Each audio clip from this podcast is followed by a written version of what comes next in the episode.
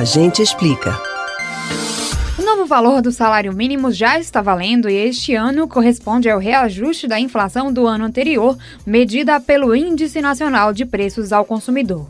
A nova regra estabelecida pelo governo federal definiu que não haverá aumento real do salário mínimo.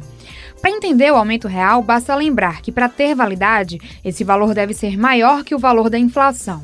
Quando esse valor é corrigido apenas pela inflação, é o mesmo que dizer que o aumento do salário mínimo manteve o mesmo nível de antes. E isso ocorre porque o custo de vida também é elevado ano a ano. E olha só, se a empresa que você trabalha adota o salário mínimo como forma de pagamento, o valor deve vir ajustado no pagamento da folha de janeiro. O salário mínimo deve ser o menor pagamento oferecido a um trabalhador no Brasil para cumprir a jornada de trabalho. A remuneração varia de acordo com o contrato de trabalho e pode incluir outros benefícios como plano de saúde e vale transporte.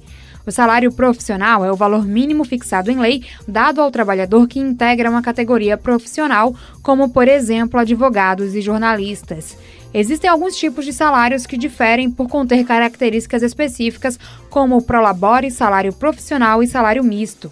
O salário misto é quando o funcionário recebe dois tipos de valores. O primeiro é o fixo e o segundo o variável, como no caso de comissões. Tem também remuneração, que é representada pela soma do salário com outros benefícios, como comissões, gratificações e horas extras. Pode ser pago pelo empregador ou não. Um exemplo disso é a gorjeta.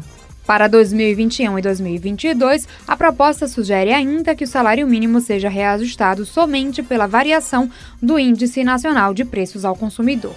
Você pode ouvir novamente o conteúdo do Agente Explica no site da Rádio Jornal ou nos principais agregadores de podcasts Spotify, Google e Apple Podcasts. Camila Brandão para o Rádio Livre.